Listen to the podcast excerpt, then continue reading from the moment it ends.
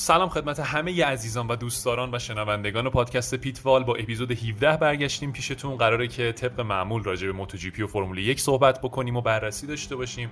راجع به موتو جی پی قراره که در مورد گرند پری فرانسه صحبت بکنیم و در مورد فرمول یک هم قراره که از گرند پری آلمان حرف بزنیم.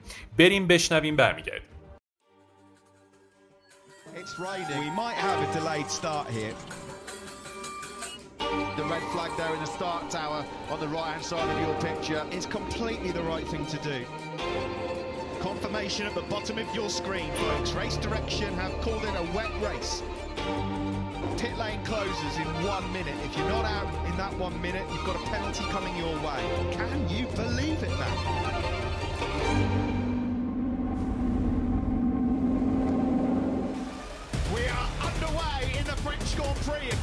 Crutchlow's trying to go round the outside, has been climbed uphill, Cal Crutchlow, what a start from the Brit, number thirty-five, Von Miller.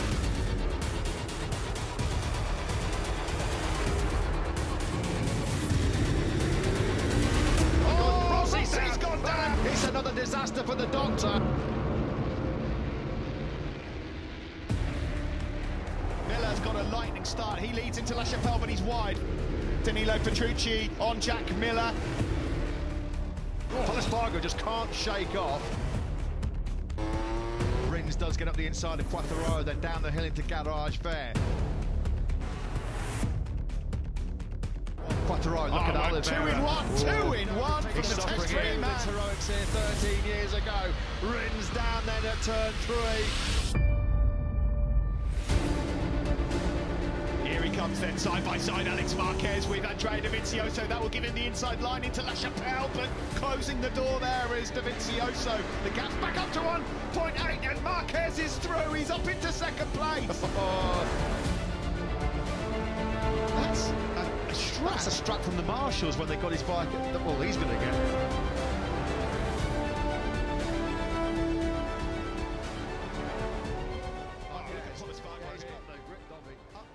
خب سلام مجدد خدمت همه دوستداران موتو جی پی. با نیکان عزیز طبق روال هر اپیزود همراه هستیم و همچنان این رو هم اضافه بکنم که عارف عزیز به خاطر اینکه یه مشکل براش پیش اومده بود اپیزود قبلی نتونست حضور داشته باشه. این اپیزود هم با ما نیست و امیدواریم که از اپیزود بعدی بتونه به ما ملحق بشه. خب نیکان جون سلام میکنم بهت، امیدوارم حالت خوب باشه. بریم که یه بررسی داشته باشیم از گرند پری موتو جی پی فرانسه. خب موتو جی پی فرانسه رو با هم دیدیم، نتیجه یه مقدار دور از انتظاری داشته که از مسابقه برامون بگو نیکان جان. سلام به شنوین عزیز و شنوندگان پادکست پیتوال. ببینید مسابقه که ما دیدیم یه جورایی میشه گفت کاملا نتیجهش غیر قابل پیش بینی بود. کمتر کسی پیش بینی میکرد که دنیلو پتروچی بعد از اون عملکرد ضعیفی که در طول فصل داشته توی تیم دوکاتی بیاد و یه مسابقه رو بتونه به پیروزی برسه. پتروچی توی مسابقات قبل همونطور که الان گفتم عملکرد ضعیفی داشت و همونطور که اوایل فصل قبل از شروع مسابقات یادتون باشه تیم دوکاتی اومد اعلام کرد که قراردادش رو با پتروچی تمدید نمی‌کنه. خود پتروچی میگفت که توی اون لحظه یه ضربه روحی خورده و فکر می‌کرده دیگه هیچ کسی بهش اعتقاد نداره. و چیزی که خودش میگفت با شروع اونها میشه گفت کم میاره. توی یکی از مسابقاتی که اخیراً دیدیم با جوان میر درگیر بود مقاومت خوبی داشت ولی در طول اون مدتی که داشت مقاومت میکرد دیگه یه جا بود که روسی بالاخره یه اشتباه کرد و جوان میر تونست سبقت بگیره ازش.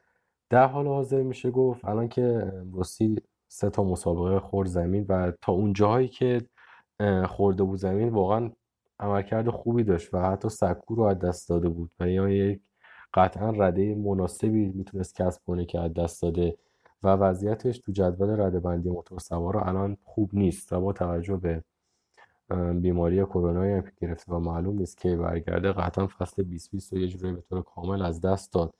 فصلی بود که آخرین حضورش توی یاماها فکتوری ریسینگ بود و میتونست درخشش خوبی داشته باشه و با یک خاطره خوب از این تیم جدا بشه. ولی ببین دقیقاً همین رو میخوام اشاره بکنم، یعنی فکر میکنی که چرا قرارداد بسته فصل بعد با یاماها پتروناس؟ خب خودش مگه نمیدونه که مثلا دیگه مثلا آخراشه یه جورایی؟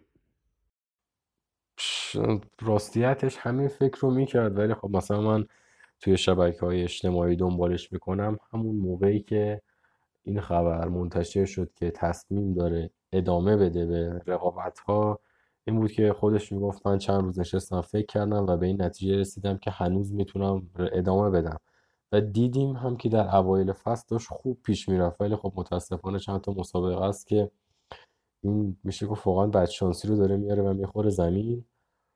یه مشکل دیگه ای هم که هست، خب همه این زمین خوردن داره تو پیچ ها اتفاق میفته و ما میدونیم که تیم یاماها اون مشکلات حد اکثر سرعت پایین رو داره و موتور سوارها مجبورن که با سرعت بیشتری وارد پیچ بشن و ترمز شدیدتری بکنن. این مشکلات همراهش هست، ولی خب مثلا توی مسابقه اخیرش بعد از این زمین خوردن و مبتلا شدن به کرونا دیدیم که خودش هیچ اشاره به موتور نکرد و تقصیر رو گردن موتور یاماها ننداخت، چیزی که دستاویز خوبی شده برای عمل کرده بعد موتور سواره یاماها اگر اتفاق بیفته. ولی خب سایر موتور سوارا میبینیم که کم و بیش دارن نتیجه خوبی میگیرن. خب بریم سراغ یه موتور سوار دیگه‌ای که حالا یه مقدار حاشیه داشته اخیراً، اونم آندرا دویزیوسوه که خب مسابقه رو خوب جلو برد و میتونه سکو هم بگیره، ولی خب تو لحظات آخر نتونست نتیجه‌شو حفظ بکنه و به نظر چی یعنی چه اتفاقی افتاد که اینجوری شد؟ ببینید دویزیوسو مثل پتروچی تا اینجای کار عملکرد خوبی نداشته، اگرچه که از پتروچی بهتر بوده و حالا با رده هایی که تونسته بگیره پنجم ششم هشتم، یه دونه پیروزی هم باید بگیم که داشته تو این فصل، در حال حاضر توی رده سوم جدول رده بندی موتور سواراست. عملکرد خوبی نداشته ولی تو این مسابقه موتور سواره که همیشه جلوی اون توی مسابقات قرار داشتن از رقابت خارج شده بودن و فرصت خوبی بود که یک رده مناسبی رو کسب کنه. چیزی هم که دیدیم تا لحظات پایانی مسابقه هم توی رده دوم قرار داشت تا دیدیم که الکس مارکز اول ما سبقت گرفت و به رده سوم رسید و پل اسپارگارو تو دیگه آخرین دقایق سبقت گرفت. کلا دوزیوسو سکو رو از دست داد بعد از مسابقه که باش مسابقه کردن و علتش رو ازش پرسیدن، خودش گفته بود که خب بالاخره ما مشکلاتی در طول فصل با موتورمون داشتیم، ولی تو این مسابقه که من به پی... من به سکو نزدیک بودم اشتباه از انتخاب تایر من بود. چیزی که میگفت میگفت ما انتظار این آب و هوای بارونی رو نداشتیم به هر موتور سواره، ولی خب باش مواجه شدیم، ولی من لاستیک نرم بارونی رو انتخاب کردم به خاطر اینکه اونقدر نمیتونستم تخمین دقیقی از خیس بودن پیست در ادامه مسابقه بزنم، برای همین این به قول خودش انتخاب اشتباهو کرد و باعث شد این انتخاب که توی دقایق آخر مسابقه لاستیکش از بین بره و نتونه اون رقابت رو حفظ کنه و اون روندش رو پیش ببره که حداقل همون رده دومش رو حفظ کنه و اینجوری بود که عقب افتاد سر اون اشتباه و سکو رو از دست داد. ولی خب همچنان می‌بینیم که جایگاه نسبتا خوبی تو رده‌بندی موتور سواره داره. درسته. خب من قبل از اینکه بریم سراغ سوال بعدی یه اشاره داشته باشم به جدول موتو جی پی که فابیو کوارتارارو تو رتبه اول قرار داره، جوان میر تو رتبه دوم قرار داره با ده امتیاز اختلاف و آندرا دویزیوسو همونجور که گفتی تو رده سوم قرار داره با نود و هفت امتیاز، یعنی هشت امتیاز فاصله با نفر جلویش و چهارم ماوریک وینیالس هست نود و شش امتیاز، نفر پنجم ناکاگامی هستش، نفر ششم موربیدلی و به ترتیب جک میلر، پول اسپارگارو، میگل اولیویرا و دنیلو پتروچی که والنتینو روسی هم که تو رده سیزده هم قرار داره و به همین ترتیب ادامه پیدا می‌کنه. تو رده بندی تیم ها هم اگه بخوام خلاصه اشاره بکنم که تیم یاماها پتروناس، همین تیمی که والنتینو روسی فصل بعد قراره به اون بپیونده، اول هست با صد و نود و دو امتیاز و با البته که حالا عملکردش تو گراند پری فرانسه به اندازه اسپانیا و حالا ایتالیا و سان مارینو خوب نبوده، ولی باز هم در رده اول قرار داره. بعدش تیم سوزوکی موتو جی پی در رده دوم هست با یک اختلاف بیست و هفت امتیازی و بعدش هم با فقط اختلاف چهار امتیاز تیم دوکاتی قرار داره و بعدش یاماها فکتوری و ردبول کی تی ام. خب بریم سراغ سوال آخری که می‌خوام ازت بپرسم نیکان جان. بازم ما دیدیم که مسابقه موتو جی پی برنده جدید داشت و خیلی جالب شده، اصلا نمیشه پیش بینی کرد که مثلا مسابقه بعدی کی میاد اول میشه و اینها و به نظرم یه پوان خیلی مثبتیه. ولی به نظرت چرا عملکرد خوب فابیو کوارتارارو تداوم نداره؟ یه مقدار ریسکیه، آدم مثلا نمیتونه بگه هر مسابقه قرار خوب باشه. به نظرت میتونه این فصل قهرمان بشه یا از دست میده رتبه‌شو؟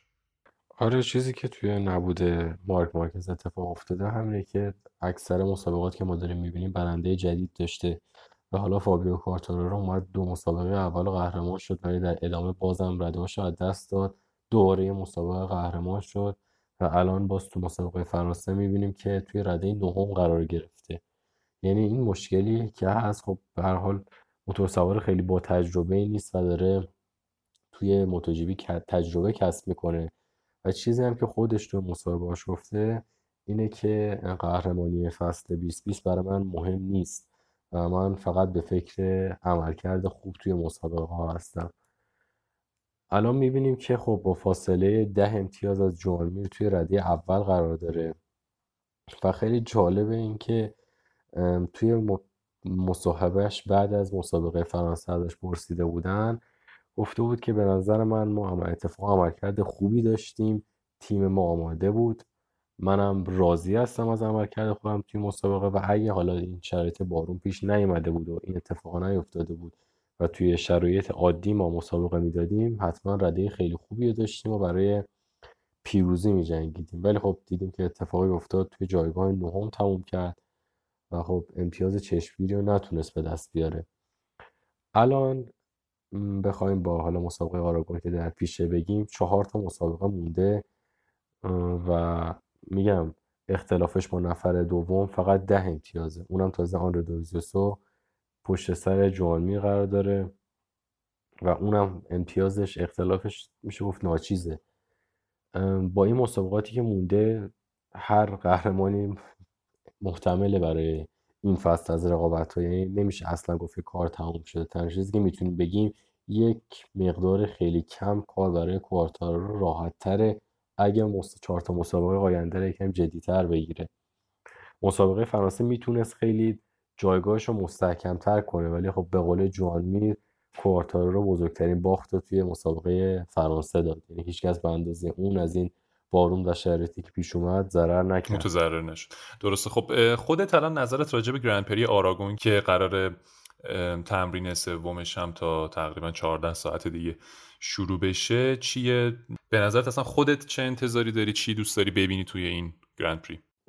چیزی که حالا ما توی تمرین اول و دوم دیدیم پیشتازی موتورسوارای یاماها توی دوتا تمرین ماورکینالس اول بوده و فابیو کوارتارارو تونسته رده های سوم و دوم رو کسب کنه. به نظر میاد که موتورسوارای یاماها آماده این مسابقه هستن و اگه خب فابیو کوارتارارو نگیم پیروزی این مسابقه ولی خب رده بهتری نسبت به دوتا رقیب دیگه خودش کسب کنه، میتونه جایگاهش رو مستحکم تر کنه و با خیال راحت تری به اون سه مسابقه دیگه بره. من فکر میکنم کوارتارارو شانسش از بقیه بیشتر، اگرچه که نمیشه جوان میر رو دست کم گرفت. خب پس منتظر یه رقابت حساسی بین فابیو کوارتارارو و جوان میر باشیم. البته وینیالس هم هست دیگه، اینم نباید دست کم بگیریم. خب بریم سراغ سوالات مردمی. یه سوالی که خیلی پرسیده شده، یعنی تقریبا حالا هر اپیزود یا یه اپیزود در میون، آقای رضا دات رمضانی نود هشتاد و سه گفتن که مارک مارکز این هفته هست یا این فصل کلا کنار گذاشته شده؟ ببینید مارک مارکز که تیم هوندا اصلا تاریخ دقیقی برای بازگشت مارکز مشخص نکرده و اگه حالا اگه توی شبکه‌های اجتماعی مارک مارکز رو دنبال کنید می‌بینید که در حال استراحت ریکاوری بعد از عمل یه داره یه تمرینات خیلی سبکی انجام میده، یعنی اصلا اون تمرینات سنگین برای مسابقات موتو جی پی رو انجام نمیده و یه جوری میشه گفت احتمالاً هنوز اصلا آماده اون نیست. تو مسابقه آراگون که خب مشخصه حضور نداره و استفان برادل فعلا جایگزینش توی تمرین داره شرکت میکنه. به جز آراگون رو در نظر بگیریم کلا سه تا مسابقه میمونه. الان ما توی اواخر مهر ماه هستیم و خب آخرین مسابقه میفته بیست و پنج آبان، یعنی هولوش کمتر از یک ماه به پایان مسابقات مونده. اولا که بعید مارک مارکز توی یه ماه آماده شه تمرین کنه و برگرده به پیست. دوما اینکه حتی اگر آماده شه بعیده که تیم رپسول هوندا این موتورسوار رو بفرسته برای سه تا مسابقه به پیست، چون که شما فکر کنید اگه هر سه تا مسابقه رو توی جایگاه اول تموم کنه باز هم اونقدر امتیاز بالا، چون اصلا امتیازش الان صفر، هیچ امتیازی نداره، امتیاز خاصی به دست نمیاره، تو جدول رده‌بندی هم توی رده خوبی قرار نمیگیره. پس اونقدر ارزش این ریسک رو نداره که تیم هوندا این موتورسوار رو برگردونه به پیست و خب وقتی برمیگرده به پیست احتمال خطرم براش هست و ممکنه باز هم یه اتفاق بیفته. برای همین من فکر میکنم عملا این فصل رو که از دست داده و احتمالاً با ببینیم که قوی‌تر برمیگرده به فصل بیست بیست و یک یا این وقفه باشه. دقیقاً ببین راجع به همین سوال دارم ازت، میخوام ببینم که میخوام ببینم که برای فصل بعدی تو فکر میکنی که این حالا مشکلی که داشت مارک مارکز، این شکستگی که براش پیش اومد، آیا اصلا کلا ممکنه تأثیر بذاره از این به بعد روی موتور سواریش یا اینکه نه؟ راستش نمیتونیم به قطعیت بگیم که نه هیچ مشکلی به وجود نمیاره. مثلا مارک مارکز قبلا هم تصادف داشته رو شونه دیگه‌اش و به حال الان همزمان با هم این دوتا شونه مشکل پیدا کرده. باید چند تا مسابقه یا تمرینای پیش فصل ما ببینیم و اون موقع میشه فهمید که مارک مارکز همون موتور سوار سابقه برگشته پیست و همون عملکرد خیلی خوب خیلی خوب خودش و مداوم خودش رو داره یا نه دیگه. این وقفه باعث شده که نتونه اونطور که باید و شاید مسببش باشه. درست. خب یه سوال دیگه، آقای جماعتی امیررضا امیررضا جماعتی گفتن که آیا اگه روسی تو مسابقه میموند میتونه سریع‌تر باشه؟ فکر می‌کنی؟ بله، چیزی که خود روسی هم گفته بود این که برای مسابقه آماده شده بود و یه مقدار تمرین زیادی کرد و چیزی که توی تمرین‌ها هم دیدیم نتایج بدی نداشت و تمام این مسابقه‌هایی که خارج شده، حالا به جز مسابقه آخر که تو دومی پیش از مسابقه خارج شد، عملکرد خوبی داشته و خب به نظر میاد که روسیشون تجربهش هم خیلی بیشتره. الان موتور سوارایی که ما دیدیم موندن توی پیست اکثرا اکثرا که نمیشه گفت تعدادشون موتور سوارای تازه کار و جوون هستن. خب تجربه روسی خیلی تو بارون بیشتره، احتمال این هم بود که رده خوبی با توجه به بیرون رفتن خیلی دیگه از موتور سوارا داشته باشه. بسیار خوب. یه سوال دیگه هم پرسیده شده که گفتن آقای خانم ام آندرلاین آر آندرلاین شصت و سه سیزده گفتن که معلوم نیست هنوز مارک مارکز کی به مسابقه میرسه، که این سوالم باز جواب دادی دیگه همین الان. خیلی ممنونم نیکان جان، مرسی که با ما بودیم. تا اپیزود بعدی مراقب خود باش. بریم یه قسمت کوتاهی رو گوش بکنیم، برمیگردیم با فرمول یک ادامه میدیم.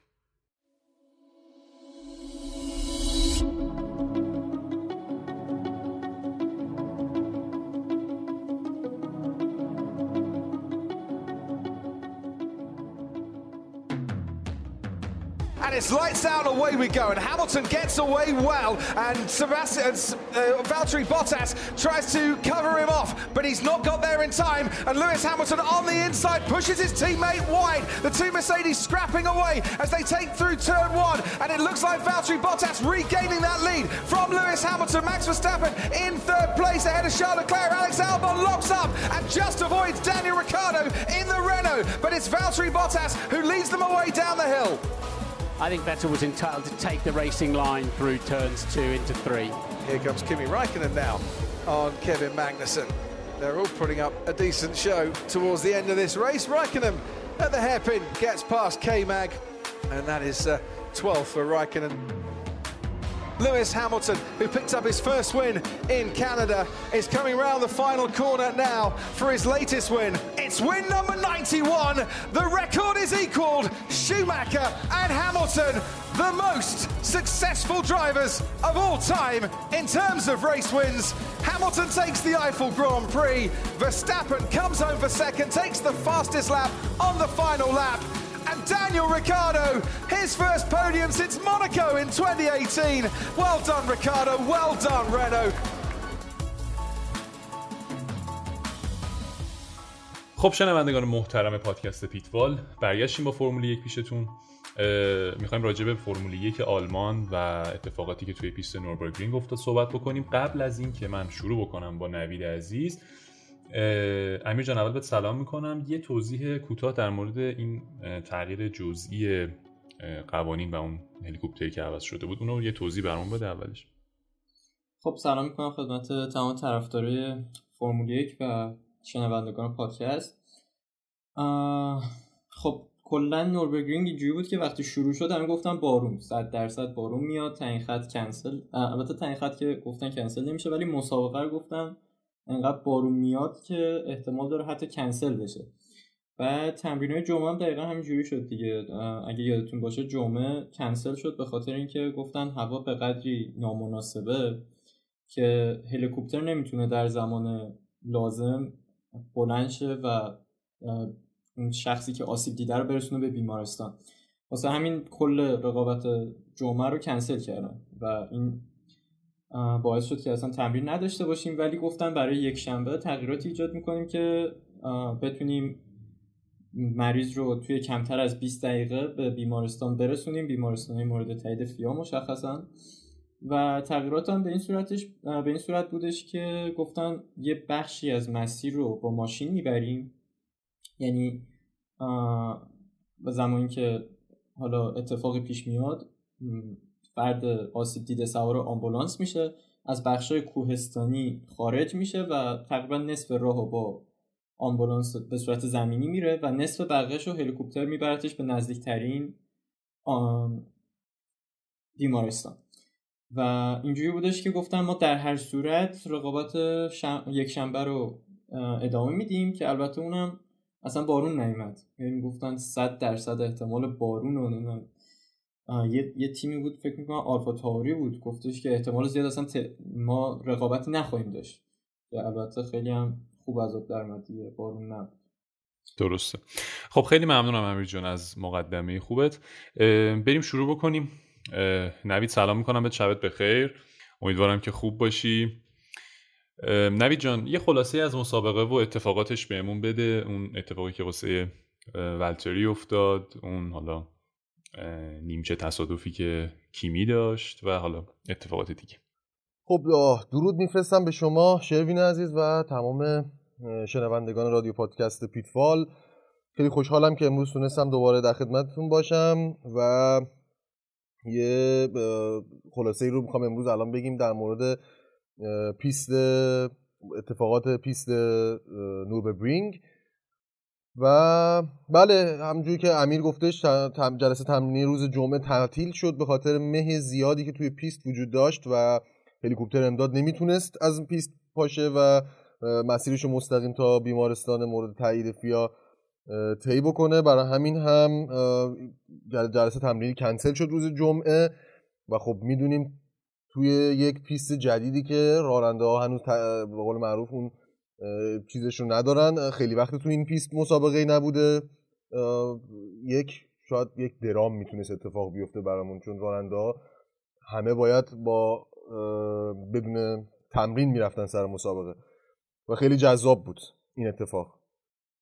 و خب رفتیم روز شنبه و تمرین سه رو شروع کردیم با اولین خبری که به دستمون رسید توی اون روز مسابقه، این که لنس استرول غیبت داره و تو ماشینش نیست. خیلی خبر جالبی شد برامون چون احتمال میدادیم که نیکو هالکنبرگ بیاد که این اتفاق هم افتاد. خب این جلسه تمرینی یک جلسه تمرینی خیلی خیلی مهمه تا مهم بود تا اینجای فصل که مهمترین جلسه تمرینی بودش بین تمام گرانپری ها و شاید میتونم بگم حتی در ادامه هم هیچ جلسه‌ای به اندازه این تمرین مهم نبوده. تو ایمولا ما یک جلسه تمرینی خواهیم داشت ولی اونجا میدونیم یک ساعت و نیمه، یک نود دقیقه راننده ها تمرین میکنن، اینجا هم ما شصت دقیقه بیشتر نبود و نشون میده که چقدر مهم بود این تمرین یه ساعته. تیما بعد تو همین یه ساعت در می آوردن که به دست می آوردن تایرها چقدر به قول معروف چیزشون رو از دست میدن، اون رابر روشون و پلاستیک روشون رو از دست میدن یا اصطلاح انگلیسیش خب میشه تایر ویر.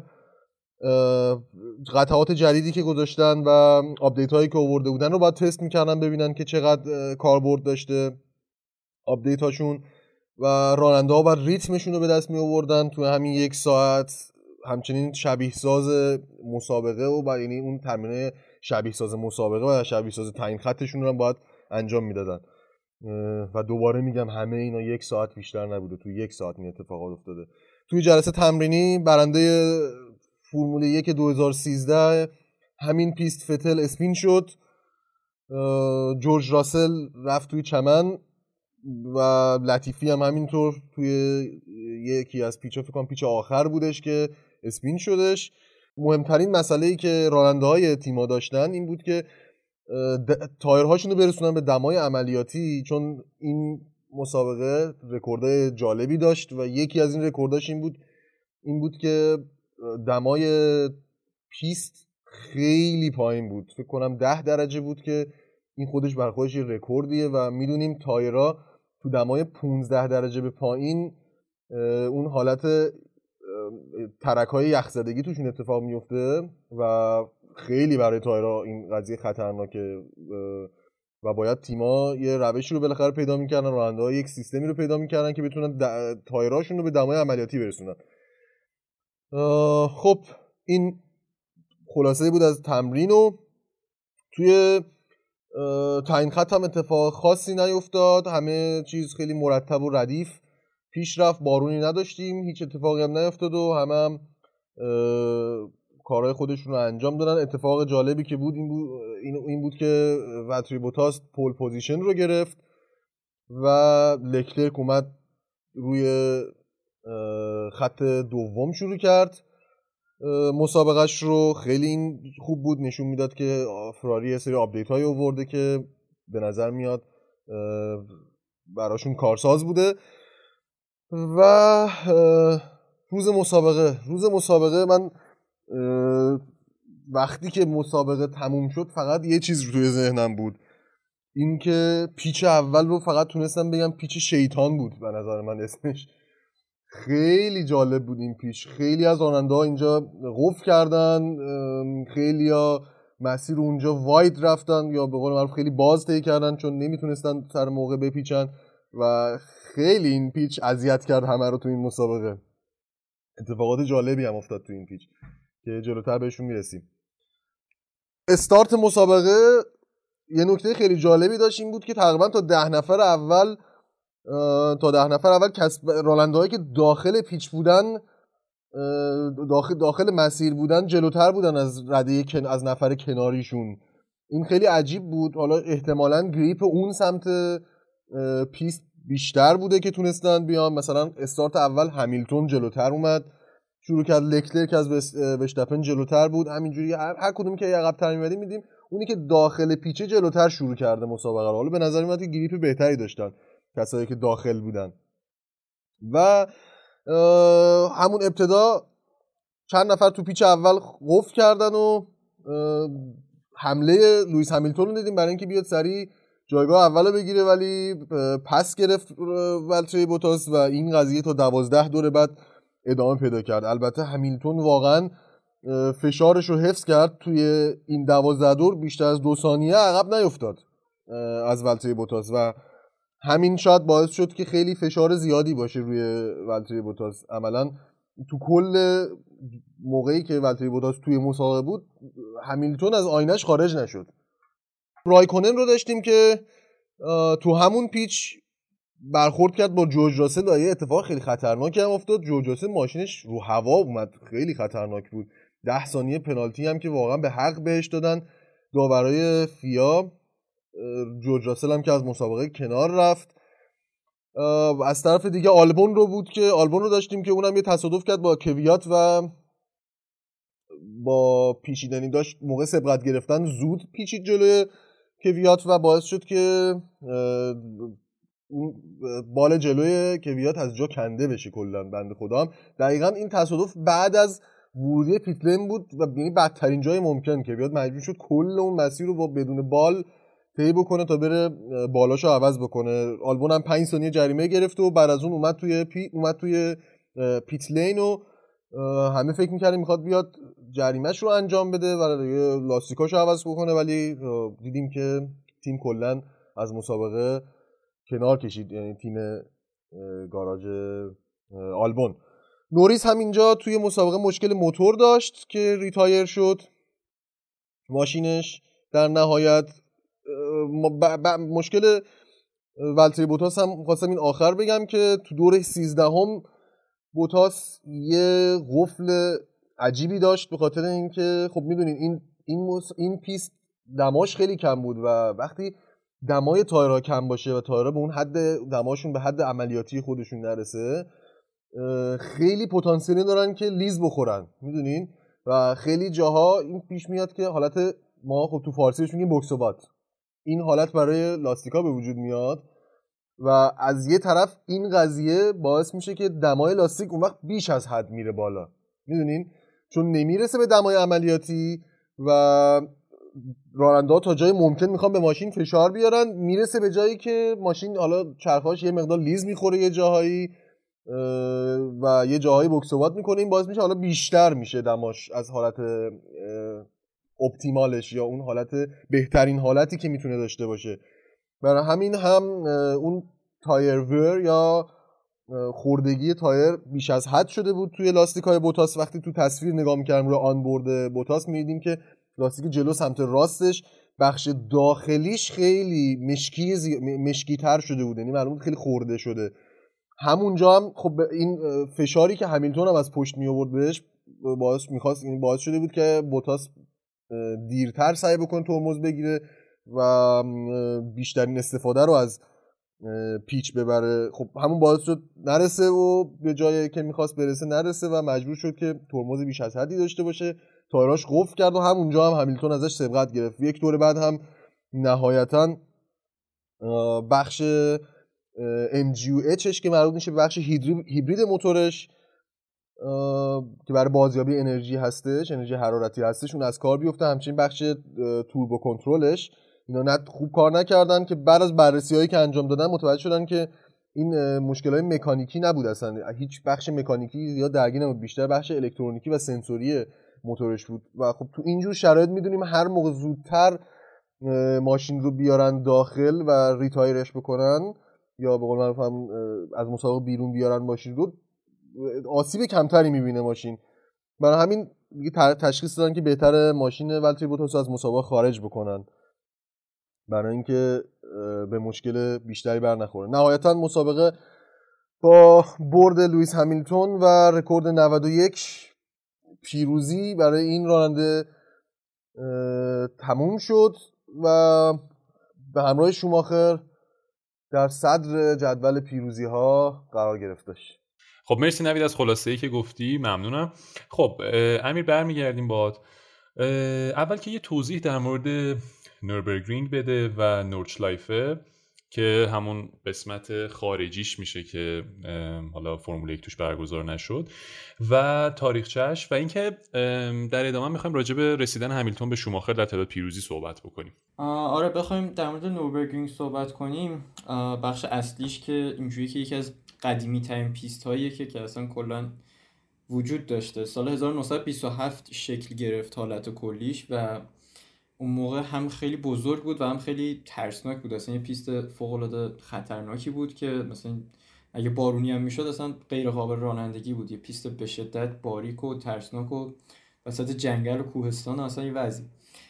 سال هزار و نهصد و پنجاه و یک اولین رقابت فرمول یک توش شروع شد و همون حالت کلی خطرناک خودش رو داشت، یعنی از هزار و نهصد و بیست و هفت یه تغییر کوچیکی سال بیست و نه کرد ولی همچنان همون حالت ترسناک خودش رو حفظ کرده بود.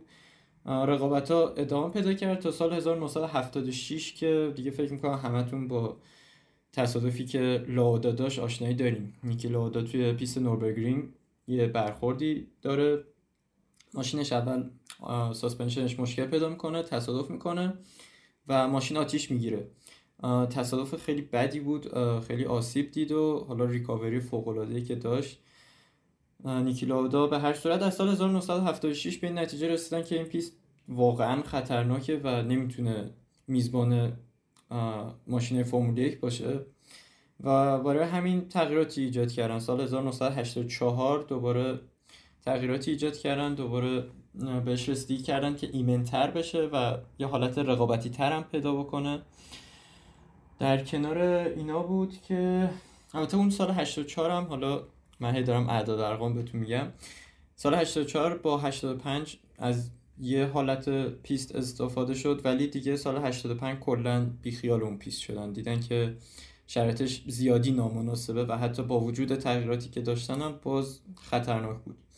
دیگه رفت تا دو هزار و سیزده که دوباره رقابت فرمول یک توش تشکیل شد و دو هزار و سیزده باز ازش زیاد استقبال نشد، همچنان خطرهای خودشو داشت. دیگه آخرین تغییراتش اخیراً انجام شده بود که برای فرمول یک کاملا مناسب باشه و بیست بیست اولین رقابت بعد از مدت ها بود که توی این پیست برگزار شد. بخوام یکم هم اطلاعات از همین چیزایی که طی شد از همین هفته‌ای که گذشت بهتون بدم. اینو بگم که سریع‌ترین زمان رو مکس ورشتاپن به ثبت رسوند با زمان یک دقیقه و بیست و هشت ممیز سی و نه و توی مسابقه هم سریع‌ترین زمان رو لوئیس همیلتون زد، یک و سی و چهار اینا بود اگه اشتباه نکنم. و دیگه همین دیگه پیستیه که تغییرات خیلی زیادی رو دید، راننده های خیلی زیادی رو دیده به خودش. جیمز هانت با نیکی لادا توی دوره بودن، آیرتون سنا جزو راننده هایی که توی این پیست رانندگی کرده، استرلینگ ماس و خب الان هم که لوئیس همیلتون توش رقابت داشت و کلا پیستی که هم قدیمیه هم خیلی اسم و رسم داره و همین که کلی خاطره به وجود آورده برای طرفدارای فرمول یک. آره خیلی واقعا پیست خیلی تو اصطلاح انگلیسیش آیکانیک و خیلی اسطوره‌ایه و امیدواریم که باشه این پیست توی تقویم حالا در ادامه. البته هاکنهایم هم خب خیلی خوبه ولی خب بالاخره یه جوری باشه که مثلا یه حداقل یه سال در میون ببینیم این پیستو. خب نوید یه سوالی ازت دارم در مورد فراری کم صحبت بکنیم. یه سری آپدیت آورد توی روسیه، یعنی خودشون میگن که آقا ما یه پکیج آوردیم تو روسیه که یه سری مثلا حالا توی اون اند پلیت اون صفحه‌ای که در حقیقت کف ماشین وجود داره بال عقب اینها یه تغییراتی دادن، بعد توی گرند پری آلمان این تغییرات رو تکمیل کردن که نتیجه‌اش هم روی ماشین لکلرک دیدیم و دیدیم که خب توی تعیین خط چهارم شد و خیلی امیدواری داد به طرفدار فراری. همینطور هاس هم برای خودم خیلی جالب بود، گروژان که اصلا تونست توی در حقیقت جمع امتیازات قهرمانی جهان تموم بکنه تو ده نفر اول و اینکه توی تعیین خط هم جفتشون هم مگنوسن هم گروژان تونستن که توی رده‌های بالایی قرار بگیرن و این سوال اینجا پیش میاد که تو ادامه فصل ما چه، تا چه حد میتونیم به این موتور فراری و اون حالا آپدیتایی که از نظر آیرودینامیکی کمک میکنه به ماشین امیدوار باشیم. بله فراری رو دیدیم که آپدیت‌های جدیدی آورد. این در حقیقت شروین جان یک مجموعه‌ای از آپدیته که ما قرار اینو توی سه بخش ببینیم. بخش اولش تو سوچی روش، روسیه بودش، بخش دومیش همینجا تو آلمان اتفاق افتاد و یه بخش دیگه‌اش رو هم احتمالاً توی پرتغال خواهیم دید. بخش بخشی که توی سوچی دیدیم آپدیتی بود مربوط به باله عقب همونجوری که خودت هم گفتی و اند پلیتش اون صفحه خارجی، صفحه بیرونی که توی باله عقب هستش اونجا بود آپدیت فراری و اومدیم توی گرند پری آلمان و دیدیم چند تا آپدیت خیلی بزرگ، یعنی یک کلا باشبورد و یه خونه تکونی توش کردن، یعنی میخوام اینجوری بگم یه تغییر عظیمی توش درست کردن، کلا همه چیشو دستکاری کردن که ببینید. فقط وسط حرفات یه توضیح خیلی کوتاهی بدم که باشبورد همون اگه دقت کرده باشین توی ماشین پشت لاستیکای جلو و حالا کنار بدنه ماشین یه قسمت مسطحی هستش که روش یه سری باله ها و پره های قرار گرفته که به آیرودینامیک ماشین کمک میکنه، اون قسمت رو میگن بارجبورد. خب درسته، اون بارجبورد اون المانای روی بارجبورد رو خیلی عوض بدل کردن، خیلی تغییرات توش دادن، حالا به این امید که تاثیر مثبت داشته باشه و ما حدس میزنیم که احتمالاً توی گرند پری پرتغال یا همون پورتیماو ببینیم که دیفیوزر جدیدی روی ماشین نصب شده و این سه تا بخش با هم دیگه اون تاثیر آیرودینامیک خودشون رو کامل کنن. البته توی گرند پری آلمان دیدیم که بالای جلو هم تغییراتی داشت، در حقیقت نسبت به قبلا یک مقداری اون حالت اگریسیو یا اون خشن بودن بالای جلو رو کمتر کردن. بالای جلوی قدیمی اینجوری بود که تو بخش داخلیش که به به دماغ نزدیکتر بود یه مقدار زاویه بیشتری داشت که سعی میکردن بالاخره بیشتر نیروی بادو بگیرن. از اون طرف هم در انتهاش در در بخش بیرونیش هم حالتی بود که باد به زیر باد باله میخورد و نیروی یه مقدار رو به بالاتری ایجاد میکرد. ولی الان هر جفتش، یعنی هم بخش داخلی و هم بخش بیرونی رو یک مقدار مسطح تر کرده بودن، یه مقدار اون حالت به قول معروف خشنی که داشت رو کمتر کردن و آرومتر بود انگار همه چیز اینجا. و این تغییراتی که اتفاق افتاده بود همش برای این بودش که حجم هوای زیر خودرو رو زیاد بکنن و میخوایم اینو ببینیم که احتمالاً توی مسابقه بعدی با اون دیفیوزری که میذارن این حجم هوا حالا با سرعت بیشتری از زیر خودرو رد شه، حرکت کنه و این باعث شه داون فورس بیشتر یا نیرو رو پایین بیشتری رو ماشین تجربه کنه در طول مسابقه. یه مشکل خیلی بزرگی داره این این ماشین و این سیستم آیرودینامیک، اونم مشکل دماغه، اصلا طراحی کلی دماغه خودرو توی فراری هستش. اگه دقت کنید مثلا ماشینای ردبول، ماشین مرسدس رو نگاه کنید، دماغهاشون خیلی نازک طراحی شدن. خب این طراحی جدیدیه که اکثر تیم‌ها هم رفتن سراغش، ولی هنوز فراری به قولی چسبیده به اون طراحی قدیمی دماغه پهن. خب این یه خوبیایی داره، یه بدیایی داره. خوبیش اینه که داون فورس بیشتری رو ایجاد میکنه، ولی یه بدی خیلی بزرگی داره، اونم اینه که البته این خوبی و بدی رو هم الان لازم آیرودینامیک میخوام بررسی کنم. خوبیش اینه که خب داون فورس بیشتری رو داره، ولی بدیش اینه که این طراحی و این سیستم الانم با این آپدیت هایی که آوردن نتیجهش این میشه که توی پیچ های سرعت بالا ماشین عملکرد خوبی داره، ولی تو پیچ های سرعت پایین اینجور نیست و یکی از ضعف‌های فراری بوده. همیشه همیشه اینو دیدیم، تو پیچ سرعت پایین همیشه مرسدس خیلی بهتر بوده یا ردبول مثلا بهتر عمل کرده. یه به قول من اون وقتی که ماشین میخواد توی پیچ سرعت پایین بپیچه، اون هوایی که قرار مسیرش رو عوض بکنه توی دماغ با دماغه‌های پهن‌تر، این تغییر جهت عقب‌تر اتفاق میفته توی ماشین، نه از همون ابتدای دماغه. این باعث میشه که توی پیچ‌های سرعت پایین عملکرد جالبی رو نمیبینیم از فراری. این سیستم رو من نمیدونم چرا، خیلی عجیبه که فراری بهش هنوز پایبنده. البته یه ضرب مثل داریم به قولی، راهی رسیدن به خدا زیاده به اندازه آدم رو زمینه، همچنین راهی ساختن این ماشین همینطور. ولی خب فعلا که به نظر میاد دماغای باریک بهتر جواب دادن، ولی فراری نمیخواد به این قضیه بپیونده، به این به قول معروف به این ترند یا به این جهت نمیخواد بپیونده.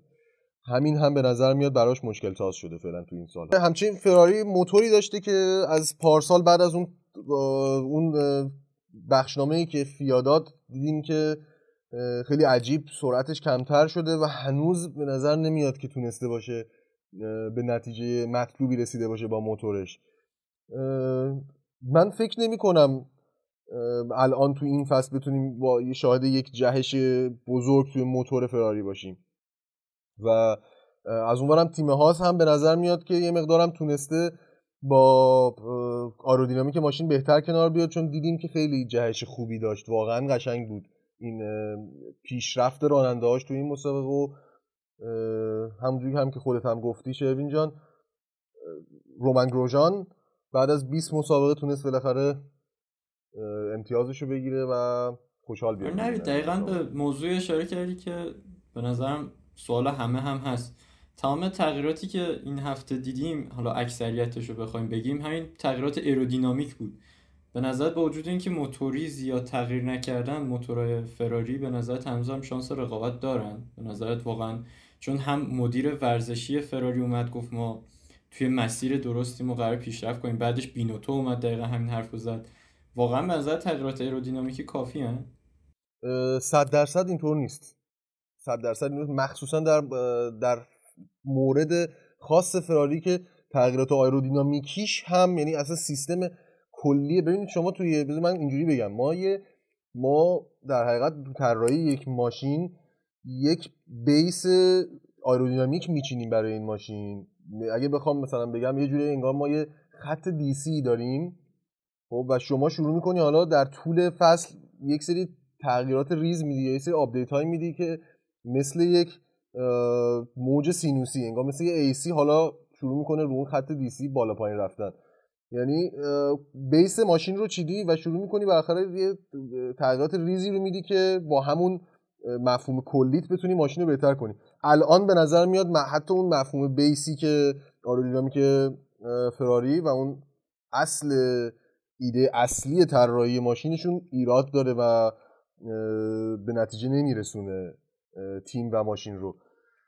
قطعا اینجا اگر بتونه، ببینید ما الان حرفی که زدی رو اصلا نیاز نیست من الان بخوام مثلا تحلیل رو بدم تحلیل رو بدم که پیش بینی کنم آینده رو. ما دیدیم این رو اوایل فصل پارسال تا موقعی که اون بخشنامه فیا اومد، دیدیم یه موتور هیولا و قدرتمند روی ماشین فراری بود و نتیجه هایی که میدیدیم هم ازش استثنایی بود.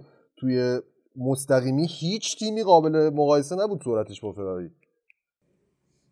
پس حتی با همین ادوانتیج میداد دیگه، بهش حالت بهتر رو میداد، رقابتی تر میشد. دقیقاً همینطوره. یعنی حتی با یک طراحی اشتباه آیرودینامیک اگر بتونی یه موتور فوق قدرتمند بسازی که کسی نتونه باش مقایسه کنه، کسی نتونه باش مقابله کنه، میتونی یه نتیجه های خوبی بگیری. کمان که قبلا نمیدیدیم. امیدوارم که، من بعید میدونم بتونه تو این فصل فراری این کار رو انجام بده، ولی حالا به هر حال امیدواریم حداقل تغییرات آیرودینامیکی که میده تاثیر بهتری رو داشته باشه تا اونجایی که تا الان دیدیم توی مسیر فرمول یک دو هزار و بیست. خب مرسی امیر و نوید عزیز. من یه اشاره داشته باشم به جدول راننده ها و تیم ها. خب توی جدول راننده ها که اول لوئیس همیلتون رو داریم با دویست و سی امتیاز و رده دوم که در اختیار والتری بوتاس با صد و شصت و یک امتیاز، یعنی الان یه تفاوت امتیاز شصت و نه امتیازی داریم با همیلتون که حالا باید ببینیم که چون هر مسابقه مثلا اگه همیلتون هر مسابقه آخر بشه، کلا دی ان اف بشه، اصلا بره بیرون و بوتاس اول بشه یعنی بیست و پنج امتیاز بگیره، تازه مثلا توی دو مسابقه و مثلا حالا تو دو تا مسابقه هم نمیرسه، اصلا تو مسابقه سوم تازه میرسه به همیلتون. باید ببینیم که حالا چه اتفاقی میفته. رتبه سوم که مکس ورشتاپنه که صد و چهل و هفت امتیاز داره، یکم دیگه اینجوری ادامه بده و مبارزه‌شو با والتری بوتاس داشته باشه میتونه که این اختلاف چهارده تایی هم جبران بکنه و برسه. بعدش هم دنیل ریکیاردو به عبارتی بست آف د رست یا بهترین بین بقیه که هفتاد و هشت امتیاز داره، یعنی دیگه بین سه نفر اول و بقیه کلا یه گپ امتیازی خیلی زیادی هست، تقریبا هفتاد تا.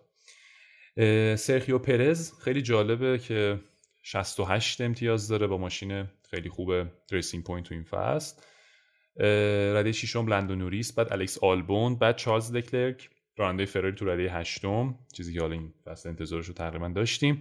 لنس استرول نهم، پیر گسلی ده و سباستین فتل سیزده. حالا از اون ور نیکو هالکنبرگ خیلی جالب، راننده‌ای که کلا دو بار یعنی زنگ زدم بهش که مثلا داشته غذا می‌خورد زنگ زدم بهش آقا پاشو بیا رانندگی، پا شده رفته و مسابقه داده، از شش تا راننده بالاتره یعنی پانزده همه با ده امتیاز، بعد کیمی هفده همه، بعد گروژان مگنوسن، بعد ویلیامز و جویناتین، سه تا تیم پایین ترن اصلا. یعنی ویلیامز که مخصوصا لطیفی، من نمیدونم لطیفی که خیلی با دبدبه کپ کپ همچی اومد که مثلا نیکولاس لطیفی اومده و اینا، ولی مثلا اینکه حالا من فکر کنم نیومده.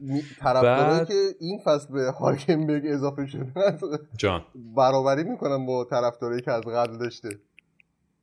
آره آقا انصافا هالکنبرگ صندلی نگیره واقعا. من اول فصل احتمالش کمه ولی حال که خودمون خیلی دوستش دارن همه طرفدارا. آره دیگه یه یه صندلی، یعنی یه جای آلبون رو بگیره، یه جای پرز رو بگیره، یا مثلا جای پرز رو که نه، جای پرز رو که سباستین گرفته، ولی مثلا جای یکی از راننده‌های هاس رو بگیره، مثلا حالا جای آلفا راننده آلفا توری من راضی.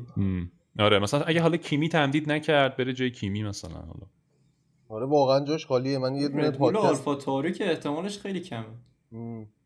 آلفا تاری احتمالش کمه چون پیر گسلی که هست، ولی کیویات هم حالا همچین خیلی کلا از آکادمی خودشون برمی‌دارن، همیشه همین بوده. ولی آره دیگه اون صندلیه رو. آره خیلی خب بریم سراغ نتایج تیم‌ها. اول که مرسدس، اینو که اصلا مشخصه، سیصد و نود و یک امتیاز و بعدش ردبول ریسینگ، بعدش ریسینگ پوینت حالا با توجه به حالا نتایجی که ما دیدیم که ریکیاردو داشت میگرفت تو تیم رنو، ما فکر می‌کردیم که، یعنی من خودم اینجوری بودم که خب فکر می‌کردم رنو باید سوم باشه، ولی چون اوکون نتایج زیاد جالبی نگرفته به خاطر همین رنو پنجمه. سوم ریسینگ پوینت، چهارم مکلارن، پنجم رنو. اما ریسینگ پوینت صد و بیست امتیاز داره، مکلارن صد و شانزده و رنو صد و چهارده، یعنی خیلی به هم نزدیکن، کاملا میتونه عوض بشه جاشون. فراری ششمه که هشتاد امتیاز، آلفا تاوری شصت و هفت، آلفا رومئو پنج، هاس هم که سه و ویلیامز هم که دیگه آخر. خب این از جدول رده‌بندی راننده ها و تیم ها. بریم سراغ سوال بعدی. قبل از اینکه خود سوالو بپرسم، امیر میخوام نظرتو بدونم در مورد اینکه بالاخره همیلتون رسید به رکورد شوماخر توی تعداد پیروزی ها و آیا تو رکوردهای دیگه‌ای که در حقیقت هنوز مونده میتونه برسه به شوماخر؟ اول برامون بگو که چه رکوردایی مونده که هنوز نرسیده و بعدش هم یه تحلیل بهمون ارائه بده تو این زمین. آره من امروز کلا اعداد و ارقام بوده کارم، هی بهتون اعداد میدم، امیدوارم خسته کننده نباشه. خب تا الان اصلی ترین دستاوردی که همیلتون داشته که واقعا بعیده دیگه، حداقل تو این دوره کسی بتونه بهش برسه، تعداد پول, پوز... پول پوزیشن هایی بوده که همیلتون گرفته. سال دو هزار و هفده بود که رکورد هم... مایکل شوماخر رو شکوند و از اون موقع همچنان داره پول پوزیشن کسب میکنه و الان نود و شش تا داره، ولی خب قطعا به بالای صد تا میرسه، یعنی توی این مدتی که قرار به رقابت ادامه بده احتمالاً سه رقمی میکنه تعداد پول پوزیشناش و واقعا دیگه این عدد بزرگیه، شکوندنش خیلی سخت میشه. و حالا امیر یه چیزی، همیلتون الان همیلتون... که این رکوردو زده، ببین همیلتون الان این رکوردو که زده سی و پنج سالشه، ولی شوماخر اون موقعی که نود و یک بردو زده بود سی و هفت سالش بود، یعنی همیلتون باز بیشتر جا داره که رکوردش رو ببره بالا. قشنگ از اونم مهمتر این شانسی بود که لامصب این همیلتون خیلی خوش شانسه، قوانین آره بیست... اینو دیگه نمیتونیم کتمان کنیم. آره این قوانین رو نگه داشتن و سال آینده هم همین قوانین قرار بمونه، یعنی اکثریت قوانین قرار نیست تغییر کنه و خب الان هم مرسدس حرف اولو میزنه، سال آینده هم به احتمال خیلی زیاد همون حالتی که امسال داریم، یعنی یک سال دیگه هم همیلتون وقت داره، فرصت داره حداقل که این رکوردها رو بشکنه، درو کنه قشنگ. آره قشنگ بزنه همه چی به تر کنه. بعد یه نمودار گذاشت، حالا نمودار که یه انیمیشن توری بود که فرمول یک تو اینستاگرامش گذاشته بود، دو تا راننده رو کنار هم گذاشته بود که تعداد قهرمانی هایی که تا حالا به دست آورده بودن در کنار پیروزی هاشون. همیلتون بذار اینجوری از شوماخر شروع کنم، وقتی شوماخر شروع کرد به قهرمانی و کسب پیروزی خیلی اوایل جلو افتاد، یعنی به این معنی که زمانی که شوماخر رقابت‌هاشو شروع کرد جایگاه بهتری داشت نسبت به همیلتون، ولی در انتهای رقابت‌ها زمانی که شوماخر دیگه زیاد پیروزی کسب نمی‌کرد، همیلتونه که روی دوره و داره قهرمانی کسب می‌کنه. واسه همین الان هم که به نود و یک پیروزی رسیده هنوز روی اوج خودشه، یعنی نمیشه گفتش که مثلا به زور رسید به نود و یکمی، نه قشنگ مشخصه که قرار رقابت‌های بعدی هم جایگاه خوبی کسب کنه، سال آینده هم قرار همین اتفاق بیفته، برای همین انتظار میره که باز هم رکوردهای بیشتری شکسته بشه.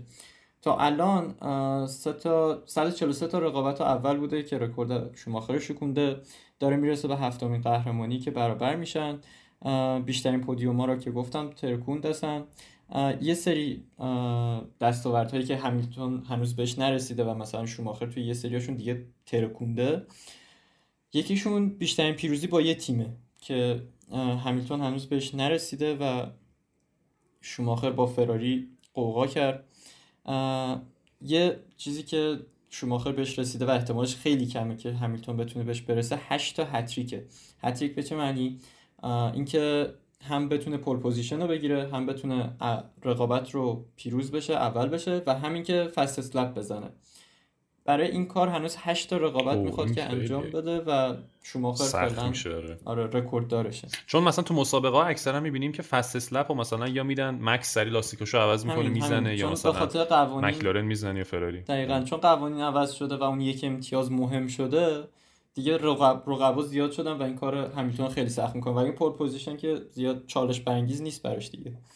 بعد میرسیم به بیشترین دورهایی که اول بودن و در حال حاضر ششصد و هجده دور فاصله هست بین همیلتون و شوماخر. شوماخر فعلا پیشتازه ولی این هم قرار قطعا شکسته بشه، چون که معمولا همیلتون توی هر گرند پری حدود پانصد دور اوله و سال دو هزار و پانزده که پانصد و هشتاد و هفت دور اول بود، یعنی یه عدد گنده‌ای بود. احتمالا این هم میشکنه و پیشتازه این هم خواهد شد. یکی دیگه که هنوز بهش نرسیده بیشترین پودیوم های پشت سر هم بوده. سال دو هزار و دو مایکل شوماخر تمام هفده رقابت رو اول سکو گرفت و باز هم توی سال آیندهش هم یه چند تا سکو گرفت و در مجموع نوزده تا پیروزی میگم پیروزی سکوی پشت سر هم داشته، یعنی همیشه توی نوزده تا رقابت پشت سر هم روی سکو بوده. تا الان بیشترین آماری که همیلتون تونسته بهش برسه شانزده تا بوده که اینم واقعا سخته و بعید میدونم، حالا هیچی که بعید نیست ولی سخته که همچین رکوردی شکسته بشه. این از اعداد ارقامی که بین شوماخر و همیلتون هست، دوتا از نابغه های فرمولیه که واقعا دنیای فرمولیک رو تغییر دادن. دقیقا واقعا که یعنی البته یه حرکت خیلی حالا هم زیبا هم حرفه‌ای هم جنتلمن تور از میک شوماخر دیدیم که کلاه ریسینگ پدرش رو آورد به لوئیس همیلتون داد. الان لوئیس همیلتون دوتا کلاه داره، هم کلاه آیرتون سنا رو داره هم کلاه مایکل شوماخر رو. چه افتخاری. کلاه سنا رو فکر کنم کانادا گرفت، یادم نیست چه سالی بود، بغلش کرده بود جدا نمیشد ازش. آره دقیقاً. خب بریم سراغ یه نکته خیلی جالب دیگه امیر که جان یه رکورد جالب جالب دیگه هم خیلی نزدیکش هست. لوئیس همیلتون هم یه چیزی به اسم گرند اسلم یا گرند چلم به راننده‌ای میگن که هم پول پوزیشن بگیره هم سریع‌ترین دور رو بزنه، این فست اسلپ، همین که تمام دورهای مسابقه نفر اول باشه. خب طبیعتاً یعنی مسابقه هم ببره دیگه. مسابقه که جیم کلارک اون راننده افسانه افسانه‌ای انگلیسی هشت تا تا حالا برده و رکورددارشه. چیزم همیلتون هم یه دو تا دیگه اگه بتونه بگیره بهش میرسه. خیلی جالبه. آره حالا آماد... آره حالا آمار و ارقام که زیاده، ولی خارج از آمار و ارقام مثلا حالا تو بسکتبال هم اینجوریه که مثلا میگن آقا لبرون جیمز یا مثلا کوبی براینت یا مثلا مایکل جوردن کدومشون مثلا بهترین بازیکن تاریخ، همش اعداد و ارقام و اینا، مثلا حالا بین رونالدو و مسی مثلا تو فوتبال. ولی این اعداد و ارقام فقط مقایسه است رو کاغذ، ولی چیزی که هستش اینه که ما توی دورای ما توی دوره بودیم که مثلا حالا هم قدیم شوماخر رو دیدیم، مثلا هم همیلتون رو داریم الان میبینیم اینها و داریم این افسانه ها رو میبینیم و مثلا رونالدو و مسی تو فوتبال مثلا داریم میبینیم اینها، داریم لذت میبریم از اون حالا رقابتی که دارن و اینها.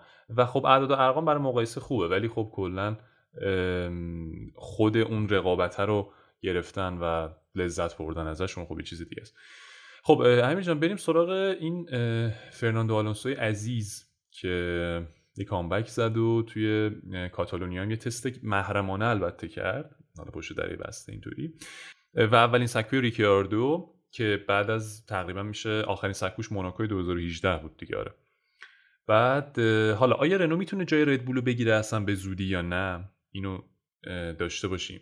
و اینکه بعدش میریم سراغ ردبول، حالا اون سوال ردبول هم ازت میپرسم، تو اول اینو بگو که نظرت اصلا راجع به رنو چیه و فرناندو آلونسو که اصلا برگشته، آیا فرناندو آلونسو میتونه که ام... یعنی اصلا در آستانه چهل سالگی اومده، اصلا برای این اومده که مثلا تیمو راهنمایی بکنه، مثلا از تجربهش در اختیار تیم بذاره، یا اینکه واقعا مثلا میخواد که شاید به این فکر میکنه که مثلا میخواد حالا یه امتیازاتی بگیره و اینها، مثلا پول پوزیشنی، مثلا ریس وینی، چیزی. من نمیدونم طرفدارا چقدر پیگیر خبرایی بودن که فرناندو آلونسو مرکزش بود، ولی وقتی که رفت گفتش که من شاید برگردم، ولی اگه برگردم فقط برای قهرمانی برمیگردم. و زمانی که قرارداد بست با رنو خیلی به نظر همه دور از ذهن بود که رنو بتونه قهرمانی کسب کنه و حقیقتش از نظر من هم فکر نمی کنم که حالا حالا ها رنو شرایط قهرمانی داشته باشه. من یه سری اطلاعات بدم در مورد کلا فرناندو آلونسو این مدت چیکار کرد.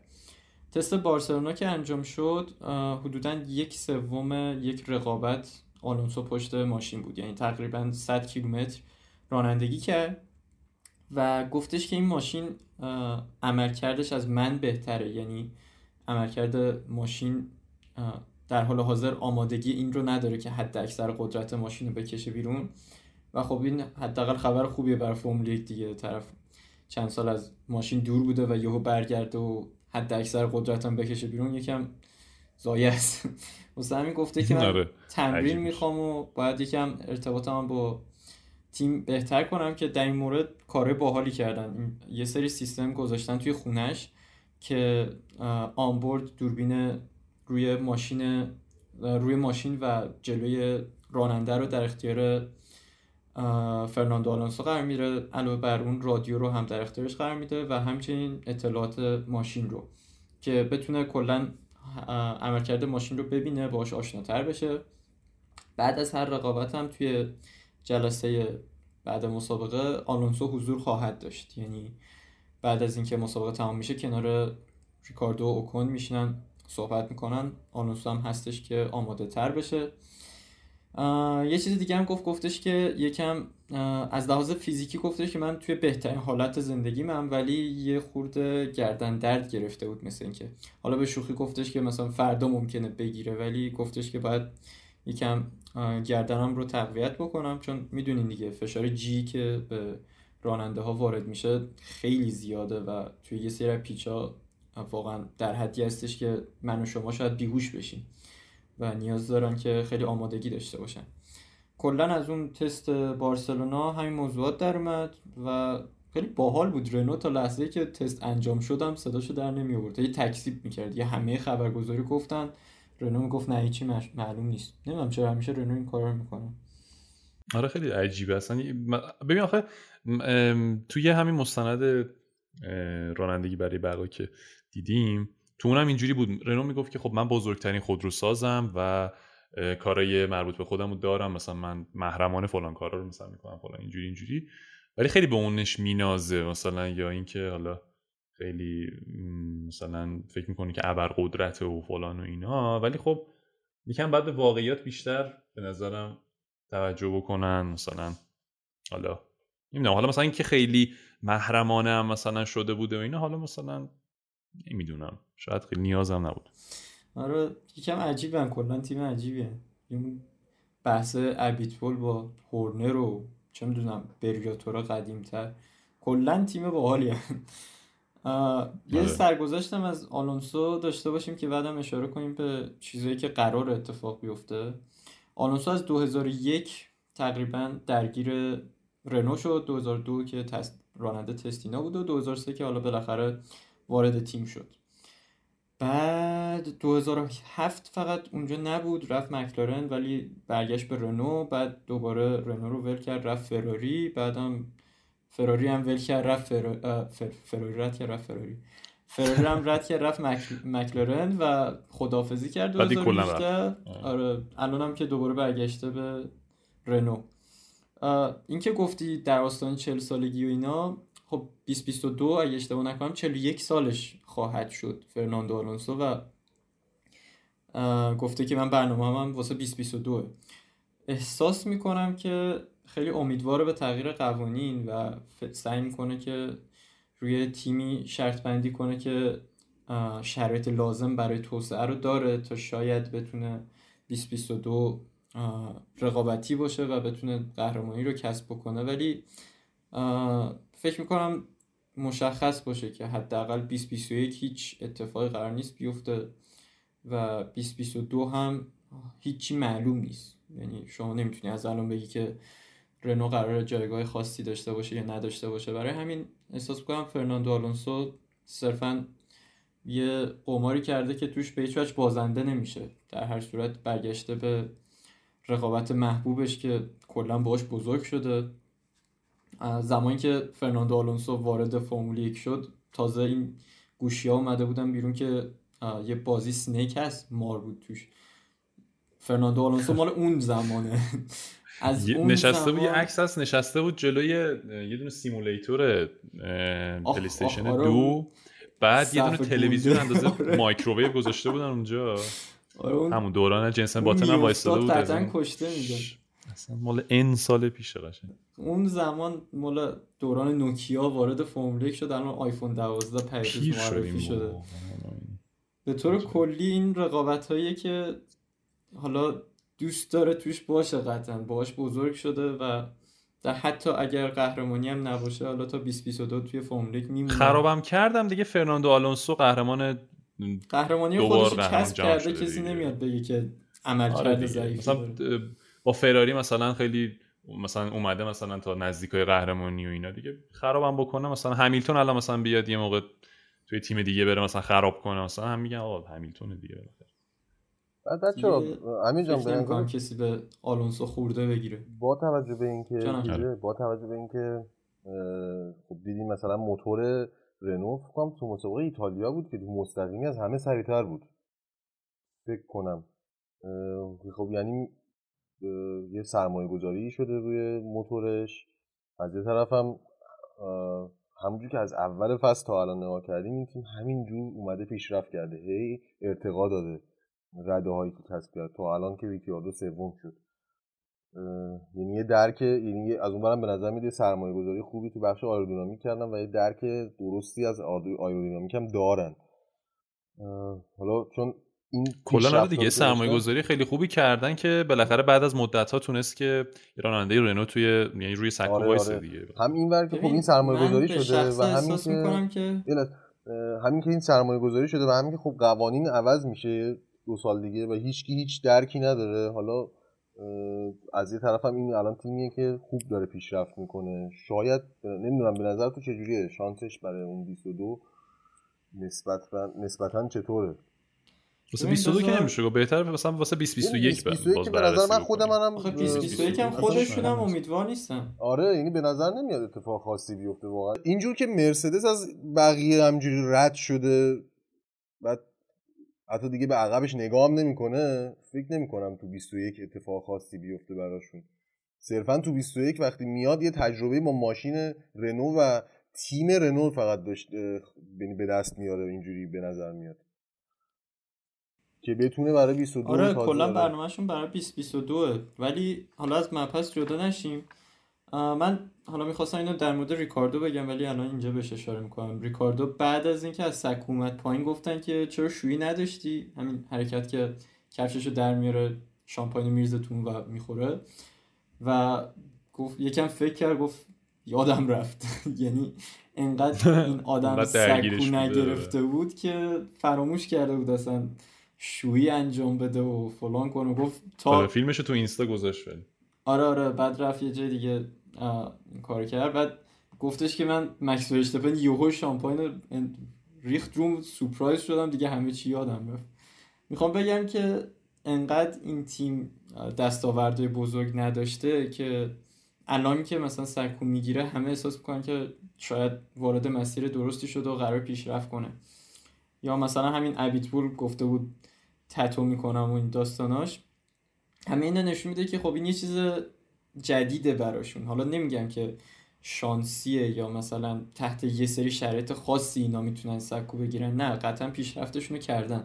ولی اینکه بگیم میاد جای ردبول میگیره ردبولو میگیره و بیست بیست و دو رقابتی خیلی شدید میشه و اینا، من بعید میدونم حقیقتش، چون که در همین فصلی که الان هستیم و رنو ادعا داره و سکو میگیره شاهد فصلی هستیم که سباستین فتل هی داره اسپین میشه، چارلز لکلرک شرایط خوبی نداره، این از فراری، ردبول آلبون رو داره که هر هر اتفاقی دیگه داره میفته، بر هر اتفاق ممکنی براش افتاد دیگه، از اسپین شدن و پنالتی گرفتن و همه چی. آلبون هم که از اون طرف ردبول رو کشیده پایین و خود ماشین ردبول هم مثل این که عملکرد زیاد خوبی نداره. مکلارن هم از اول فصل به اینور انگار یه چیزی شده، همین مکلارن هم عملکرد خیلی خوبی داشت، ریسینگ پوینت هم که حالا کپی برداری کرده ولی به هر صورت عملکرد خوبی داره. یعنی کلی تیم جلوش هستن و هنوز هم تیم زیاد قوی نیستش که بگیم رقیب جدی و سکو کسب میکنه. حالا این دفعه موفق شده، امیدواریم بعدا هم بتونه رقابتی تر ظاهر بشه، ولی بعید میدونم رقیب جدی بتونه باشه. آره، حالا از فصل بعد که مکلارن اصلا موتور مرسدس رو میخواد بذاره رو ماشینش، حالا باید ببینیم که یه اونم دیگه بخواد بیاد بالا. اصلا شاید فصل بعد، البته درسته که باید یه مقدار ماشین رو با توجه به اون موتور تغییر بدن، از همون اول نمیشه انتظار داشت که مکلارن بیاد بالا یهو. اتفاقا فکر کنم از همون اول پیشرفت می‌کنه. ما همیشه جریمه چیز رو داریم. الان لندن نوریس برای رقابت بعدی انتظار جریمه پاور یونیت داره، قراره که به خاطر موتوری که خراب کرد جایگزین میشه و جریمه خواهد شد. موتور مرسدس، حالا والتری بوتاس بدشانسی آورد، ولی لوئیس همیلتون الان شرایط خیلی خوبی داره دیگه. یعنی حتی اگه همه چی هم بدتر بشه یا ثابت بمونه، در هر صورت یه موتوری دارن که از رقابت خارجشون نمیکنه و آره درسته، این خودش امتیازه. خب همین موتور رو بحث شد بگیریم ببریم سمت ردبول. ببین ردبول میخواد که گفته که یعنی میخوام برنامه موتوری هوندا رو خودم دست بگیرم ببرم جلو و اینکه حالا بره خودش اصلا کلا سرمایه گذاری کنه رو موتور خودش و اینا، چون فراری مرسدس که موتور نمیدن به ردبول، رنو هم که اون داستانا پیش اومده بود و یکم دیگه بین هم دیگه با هم دیگه کات کرده بودن قبلا و اینا، ولی الان هم حالا نمیدونیم که فلش بک درایو تو سروایو ابیتبول و هورنر دقیقاً با رفتن هوندا الان مثلا چه بلایی قرار سرشون بیاد مثلا، ولی این پیشنهاد شده که خودشون برن دست بگیرن و اینا. حالا یه توضیح در این مورد بهمون بده. آره ردبول گفته که، البته اینا رو چیز گفته دکتر هلموت مارکو هلموت مارکو و... آره و فعلا هیچی قطعی نیستش، منتظر فیان. شرایط چطوریه؟ گفتی مرسدس و فراری که بعیده بهش موتور بدن و اگرم موتور گیرش نیاد مجبور... رنو مجبور میشه که بهش موتور بده، که هر سه تا سناریو براشون مناسب نیست. بعد از این اتفاقی که افتاد و هوندا جدا شد، الان تصمیمشونه که شرکت رو، اون بخش انجین پاور یونیت هوندا رو خریداری بکنن و خودشون مدیریتش بکنن. و دکتر مارکو گفتش که همه چی آماده است و مذاکرات شده، هوندا هم قرار نیست درد سرساز بشه، قراره که همکاری کنه و این اتفاق بیفته. ولی چی داره نگهشون میداره؟ مشکل اینجاست که هنوز قوانین بیست بیست و دو تایید کامل نشدن و یه موضوعی که ردبول خیلی باهاش مشکل داره اینه که آیا بیست بیست و دو موتورها تغییر میکنن یا نمیکنن.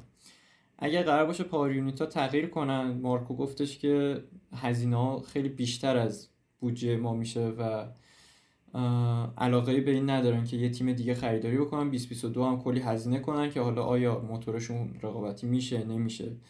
و این یه, س... یه چیزی که فقط وابسته به فیاست. فیا باید بیاد تمام تیم‌ها رو جمع کنه، رأی‌گیری کنه، صحبتاشون بکنن. اگر به نتیجه برسن موتور موتورهای بیست بیست و دو تکراری خواهند بود، یعنی آپدیت آنچنانی نخواهند داشت و هوندا خریداری میشه و ردبول هم با موتور هوندا ادامه میده. اگر نه که به مشکل میخورن دیگه، تنها گزینه رنوئه که اونا هم سرگذشتشون رو دیدیم دیگه، زیاد با خودشون کنار نمیان این دو تا تیم. بعد در نهایت آره، هم... باید ببینیم که چی میشه. یعنی این که مثلا تو فکر میکنی که احتمال این بیشتره که دارم میگم یعنی ردبول بگیره هوندا رو؟ ببین هیچی مشخص نیستش الان، احتمالی مطرح نیست، صرفا گفتم بحث فیاست. اگه فیا تایید رو بده هوندا خریداری میشه، اگه تایید رو نده قوانین تغییر کنن، هوندا هزینهش برای ردبول بیش از حدی میشه که اینا بودجه دارن براش و احتمالاً با رنو میرن جلو. و اینکه یه خیلی انتقادی هم که به فرمول یک کلا وارد بود این بود که تا بیست بیست و شش که اصلا تغییرات اساسی موتور نخواهیم داشت یا همون پاور یونیت و اینکه این خیلی قوانین سختگیرانه و حالا اون هزینه‌های خیلی بالا شده باعث شده که مثلا مثلا میگم فورد مثلا نیاد، بعد دیگه مثلا بی ام و نیاد، پورشه، بعد کمپانیایی که مثلا میتونم دقیقاً پورشه نیاد مثلا. آره دیگه انقدر این ماشینا رو این پاور یونیت‌ها پیچیدن، چون که یه موتور یک و شش دهمی شش سیلندره که این صرفا یه بخش کوچیکه، نه حالا یه بخشی از پاور یونیته و ام جی یو اچ رو داری، ام جی یو کی رو داری، بعد فضاها فرق میکنن. کلا این بحث هایبرید شدنه و اینکه این پیچیدگی الکتریکی و بازیابی انرژی و اینجور چیزا که به وجود اومده خیلی هزینه تولید موتورها رو برده بالا. در کنارش بحث دوام هم مطرحه که موتورها باید با دوام باشن، توربوها باید با دوام باشن. تمام اینا باعث شده که هزینه‌ها سرسام‌آور بشه، پیچیدگی موتورها خیلی زیاد بشه و دیگه اصلا صرفه نداشته باشه. الان همین هوندا که وارد شد و این هزینه‌ها رو هم کرد، چرا خارج شد؟ چون که گفتش که من باید اثر کربنش رو تا دو هزار و پنجاه گفته کاهش میدم و این یه بخش بزرگیشه دیگه. فرمول یک زیاد رقابت سبز نیست، تولید آلاینده هاش منظورته دیگه. آره، باید تا حد ممکن کربنی که تولید میکنه رو کاهش بده و اینم یه بخشی از برنامه‌شون برای تو... کاهش کربنه. حالا یه سوال خیلی کوتاه همین، این که موتور ماشین فرمول یک یک و شش دهم و شش سیلندر و تو این توربو یا یه دونه توربو داره؟ یه توربو داره. خب مرسی امیر جان. نوید، سوال آخرم قبل از سوالات مردمی ازت بپرسم. این سیستم دست مرسدس که خیلی سر و صدا بود سرش اول فصل، نتونسته زیاد کارایی خاصی داشته باشه و مثلا برتری حالا خیلی خاصی بده به مرسدس. درسته که حالا مرسدس برتری رو داره اصلا بدون دست، ولی تو استفاده از این سیستم هم به مشکل خوردن. یه توضیح بهمون بده کوتاه در این مورد. آره، سیستم دست رو مرسدس بنز داره، ولی من شاید اینجا میخوام یه ذره اینجا نظر مخالفی دارم. البته در مورد این موضوع خیلی هم به نظر من این سیستم پرکاربر بوده. البته یه مسئله‌ای هستش، این که شما حالا این یه وسیله دستگاهی رو گذاشتی، بخوای یه چیز اضافی رو گذاشتی روی این ماشین، یه سری هزینه‌هایی داری براش می‌کنی و یه سری سودایی داری ازش می‌گیری. آیا چقدر میارزه این اتفاقات؟ یک چیز رو می‌دونیم که پیاده‌سازی این سیستم فوق‌العاده پیچیده است.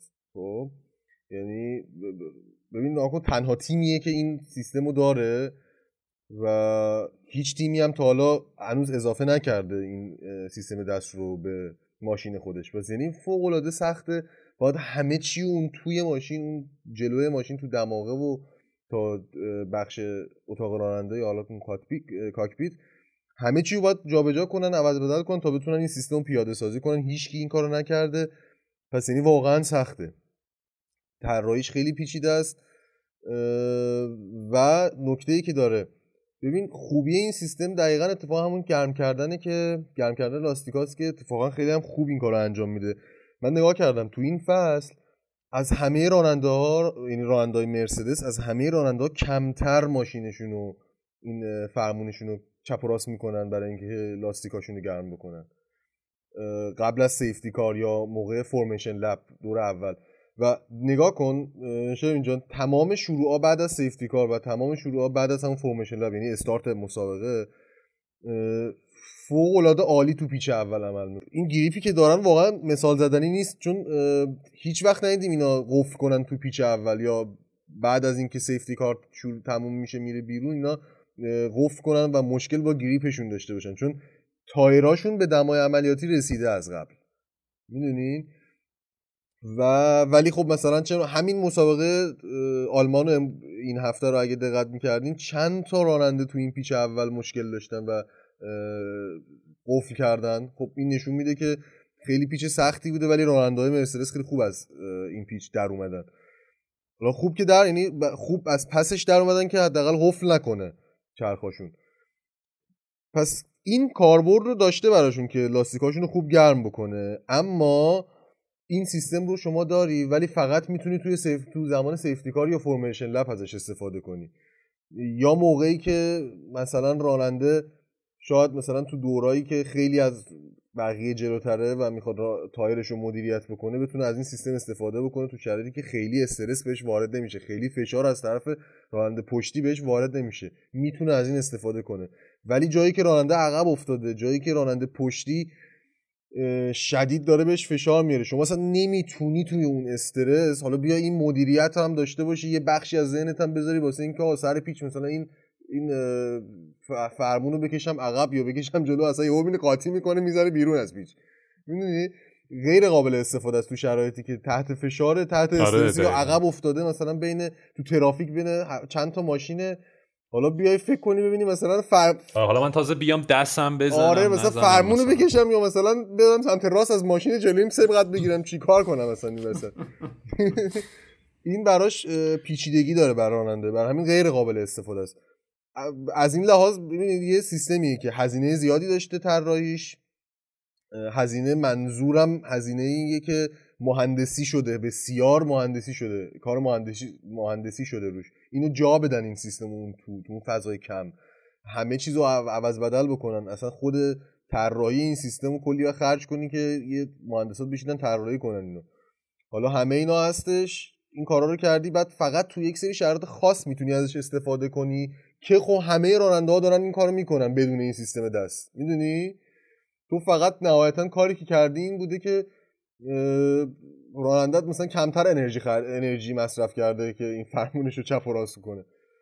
آره این این سیستم از این لحاظ کارایی نداشته، ولی صرفاً بگیم که چی کار کرده، خب خیلی کار خوبی بود. یعنی خیلی سیستم جالبی بود که اینقدر مدیریت تایرا رو تو زمان پشت سیفتی کار تونست اوکی بکنه برای راننده ها. خب خیلی توجیه اونجوری اقتصادی نداره، یه جوری میخوام میتونم اینجوری بگم توجیه اونطوری نداره که تو بیا برای یه دونه پشت سیفتی کار یا فرمیشن لب این همه خرج بکنی و کار مهندسی و هزینه مالی و این چیزا بذاری پشتش فقط برای یک شرایط خیلی خاص و کم.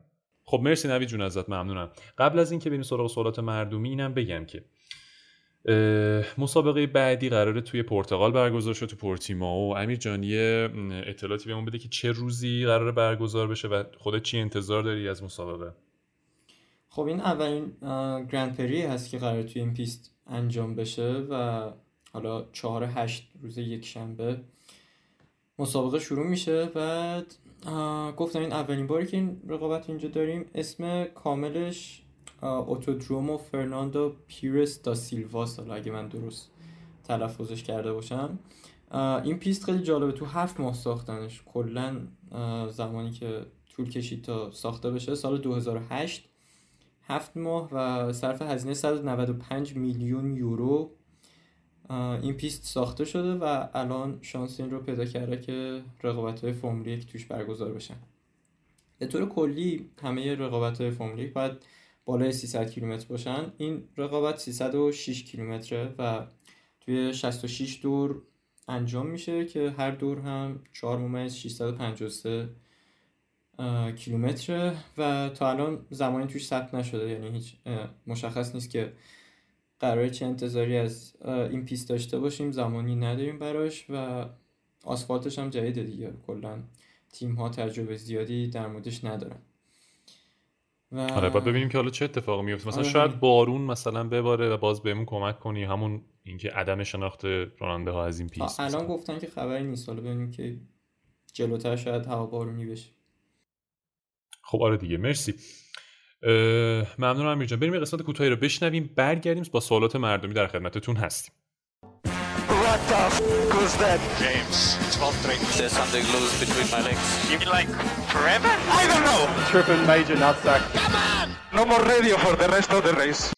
خب سوالات شما عزیزان رو شروع میکنم به خوندن که بچه ها جواب بدن، با هم گپی بزنیم در موردش. آقای فرهادی آندرلاین احمد و کاربر کاربری با یوزرنیم اف وان ترول دات آی آر گفتن که جفتشون پرسیدن اسپین سباستین چی بود علتش؟ امیر جان حقیقتش اشتباه خودش بود، یعنی مشکل خاصی نبود، مشکل فنی و آنچه همین که مثلا هی بیشتر مسابقه میگه که من پشت ماشین رو از دست دادم و خلاصش همین میشه که ماشین ستاپی نیستش که با سبک رانندگی سباستین فتل بخونه و حقیقتش دیگه فکر کنم از اینجا به بعد ماشین دقیقاً از اینجا به بعد دیگه یکم روحیه‌ش هم از دست داده و احساس کنم دیگه زیاد فتل قدیم آره. نیستش. سباستین رو کلا فصل بعد دیگه بخوایم روش حساب کنیم. آره ببینیم که این لنس استرول چیکار میکنه. آره البته بچه‌ها یه داستانی هم بود که این بود این ف... این این مسابقه دمای پایین پیست خیلی اذیت کرده بود راننده‌ها رو، برای اینکه تایراشون رو درست بیارن به دمای مناسب، برای همین ماشین تو دستشون نبود، اما هی لیز می‌خورد. مثلا برای همین هم لکلک از از رد چهارم روز مسابقه اومد هفتم تموم کرد دیگه. علتش هم هم آ هفتم بود، همون علتش همین بود، نمیتونست اون دما رو برسونه و توی رقابتایی که مثلا با پرز داشت، با ریکیاردو داشت، اینا همه رو باخت این رقابت‌ها رو. یعنی همه ازش رد شدن اولا چون نمیتونست به سرعت مناسب برسونه ماشینا سر همون. آره شرایطش بد بود، بدتر شد. آره خب کاربری با یوزرنیم ام ای ام دی آندرلاین بی آر تی گفتن که فرموله که آلمان رو ویلیلیش ردبول میخواد واسه موتور چیکار کنه، که این که اینو امیر یه توضیح کامل داد به توی سوال سوم. خب خب یه سوال دیگه این که آیدیشون هست مس آندرلاین کرمان، گفتن که فاصله ماشینا موقع استارت چقدره؟ خب برای جواب این سوال من خیلی تحقیق کردم ولی جواب دقیقی پیدا نکردم که بگم با اطمینان همینه. فقط یه بندی رو که پیدا کردم قانون سی و پنج بند چهار بود که گفته که ماشینا باید یک به یک در کنار هم قرار بگیرن و فاصله هر ماشین هم باید شانزده متر باشه. اما خیلی جاهای دیگه هم گفتن که فاصله تمام ماشینا باید هشت متر باشه. یه سری جاهای دیگه گفتن که ماشین یک و دو مثلا باید هشت متر باشن، یک و سه باید شانزده متر باشن. به طور کلی متفاوته و مشخصا برای رقابت‌های مختلف هم متفاوته و من برای فرمول یک عدد دقیق پیدا نکردم. خب اوکی، حالا نوید من یه سوال ازت بپرسم. اگه مکس میتونه رکورده، بذار اول اسمشون هم بخونم، آقای مهدی پوررسولی هستن، گفتن که اگه مکس میتونه رکورد پیستو بشکنه چرا سرعت مسابقه ایش کمتره؟ ببین سرعت ببین همه چیز روز مسابقه با با روز تعیین خط فرق میکنه. اولا اینکه اصلا تو روز تعیین خط خود شما بنزین کمتری توی ماشین ریختی به اندازه‌ای که یه دور بتونی باش بزنی، یه دور هات لپ یا یه دور دور سری یا فلاین لپ باش بتونی بزنی، خیلی بنزین کمتره، ماشین سبک‌تره و سرعتش خیلی بیشتره. ولی توی روز مسابقه اینجوری نیست، شما کلی بنزین توی باکمون که برای کل مسابقه پیش بره. حالا از یه طرف میمونه این فست اسلپ ها میمونه برای انتهای مسابقه، انتهای ریس که بنزین هم تموم شده آخراشه و ماشین سبک‌تره. آیا اون شرایط پیش بیاد آیا نیاد؟ و معمولا آخر مسابقه مثلا لاستیکا اگه اتفاق خاصی نیفته لاستیکا یا میدیومه یا هارده، برای همین نمیشه اون دوری که توی تعیین خط زدی رو بیای توی روز مسابقه هم همون دور رو تکرارش بکنی. میدونی چون اون شرایطی که توی تعیین خط داری، تعیین خط میای با لاستیک سافت با بنزین کم، بعد هیچ ترافیکی هم جلوت نیست، راحت دور میزنی. گاهی اوقات هم راننده‌ها میان مثلا با هم دیگه یه تویی میدن یا یه اسلیپ استریمی به هم دیگه میدن که بتونن یه سرعت خیلی بهتری هم تو مستقیمی و یا حالا جای مختلفی داشته باشن. اون شرایط رو نمیشه توی روز مسابقه پیاده کرد، برای همینه که تکرار نمیتونن بکنن همون زمان. درسته.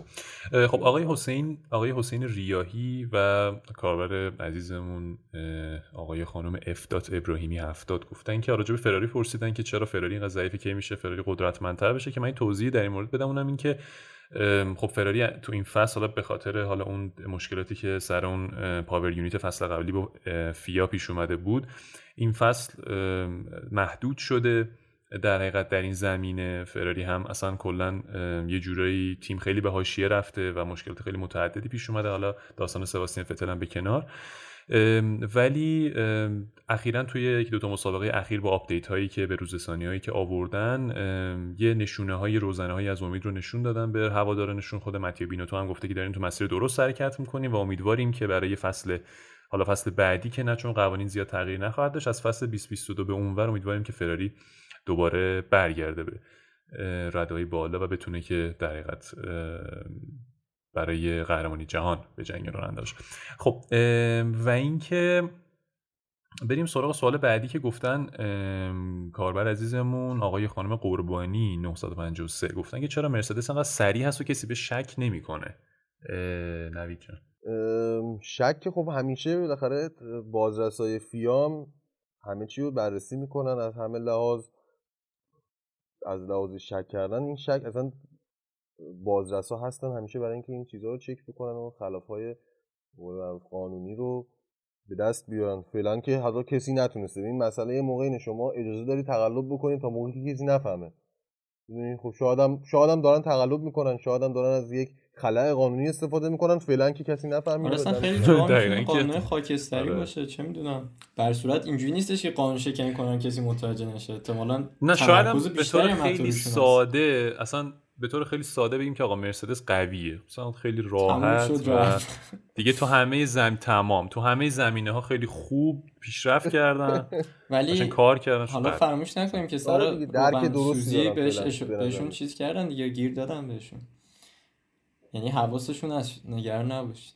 حواسشون هست آره، قطعا یه چیز باشه که بریم سراغ سوال بعدی. آقای امیر حسن شاد، من دیگه بقیه‌شو ندارم نیافتاده، گفتن که در مورد تیم آلفا رومئو و راننده‌های سال دیگر اون در سال بیست و بیست و یک و میک شوماخر، که راجع به میک شوماخر ما تو پادکست قبلی توضیحات امیر عزیز رو داشتیم، و اینکه برای سال بعد خب کیمی رایکونن و آنتونیو جیویناتسی هنوز هیچ کدومشون مشخص نیست، یعنی تمدید قراردادی انجام ندادن که مثلا بگیم قطعی هستن، و از اون ور صحبت میک شوماخر هستش که چون رده‌بندی فرمول دو به این صورته که میک شوماخر اوله و خیلی احتمال زیاد داره که بیاد فرمول یک فصل بعدی، و خب با توجه به اینکه آلفا رومئو یکی از صندلی‌هاش که همون جیویناتسی باشه مربوط به راننده‌های آکادمی فراری هستش و خب شاید هم بیا جای جیویناتسی رو بگیره، اصلا بعید نیست، ولی خب همه اینا در حد حالا شایعاته. و تیم آلفا رومئو چون که از موتور و پاور یونیت فراری استفاده میکنه، اگه فراری ضعیف باشه پاور یونیتش خب اونم ضعیفه، هاس هم همینطور،